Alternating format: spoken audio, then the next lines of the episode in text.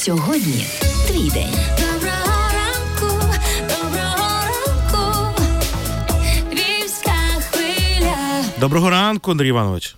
Дай Боже здоров'я, всім доброго ранку. Як ваше самопочуття? Знаєте, добре, але звичайно, що е, хвилювання є, його багато, але коли багато працюєш, то воно відходить десь, знаєте, так далеко. Як ви себе бережете? Ви може щось їсте, п'єте спеціально, не знаю. Та ви знаєте, то якраз піст, то ми якось рано каша, якийсь там бурак, е, в обід зупа.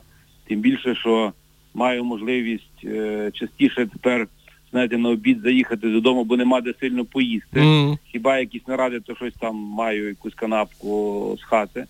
Ну а так, в принципі, е, ну, та ми взагалі стараємося якось, знаєте. Раціонально до того підходити. Так? вести нормальний спосіб життя. Рано зарядку роблю вдома. Е, Ну, отак от. Андрій Іванович, яка статистика? Маєте свіжу інформацію?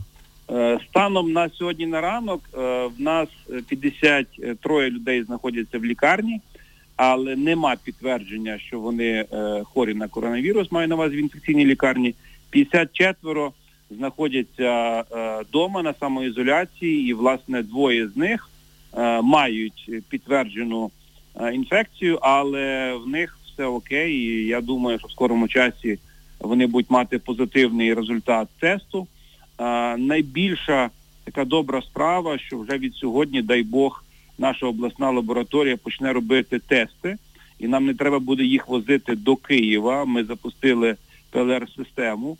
А, ну це дуже було непросто, чесно вам скажу, але, Але швиденько ви впоралися, треба сказати. ну це насправді робота, яка тривала останніх півтора тижні, і тут молодці працівники обласного е, обласної лабораторії, всі, хто допомагали. Е, знаєте, але це насправді дуже недешеве задоволення, тому що ми так порахували, що десь один тест, це орієнтовно 500 гривень коштує. Ми зараз отримали оцю частину з Китаю, потім е, з Києва вже пішли поставки, проплатили ще 900 тисяч, на виконком готуємо ще на 2 мільйони на власне реактив, на реагенти, на тести. Тобто це, але нема ради, тому що вони дають е, найбільш точний результат. Слухайте, І а хто а хто може скористатися тими тими тестами? Може просто Насправді- людина, людина, яка от я собі думаю, а раптом в мене коронавірус, я хочу. Ні, ні, ні, ні. Ну, от. ви, якщо, якщо ви раптом маєте глупу думку, то йдіть додому і сидіть вдома. Так. Якщо ви будете мати якісь симптоми, е, дійсно, тоді вже треба е, телефонувати до лікаря, е, приїдуть вас, заберуть і зроблять вам аналіз в інфекційній лікарні. Потім інфекційна лікарня це передасть лабораторію, і лабораторія на протязі декількох годин вже е, чітко встановить діагноз. І е, таких тестів треба дійсно багато, тому що в Ізраїлі, наприклад, вони кожен другий день хворим роблять е, такі тести, щоб е, відчувати динаміку. Ми не зможемо протестувати всіх, тому що це неможливо фізично. Лабораторія в кращому часі, от нас зараз, дай Бог, почне зі 100 тестів е, на добу, якщо все буде гаразд. І вона може вийти ну 300, 400, може 500. Просто фізично не буде е, більше спроможності, але ну динаміка в Україні сама сам бачите, яка що є ріст, і тут е, максимальні знаєте, карантинні обмеження, вони є не просто бажані, вони є критично важливі. Хоча я розумію людей, які сидять вдома, вдома мозги плавляться.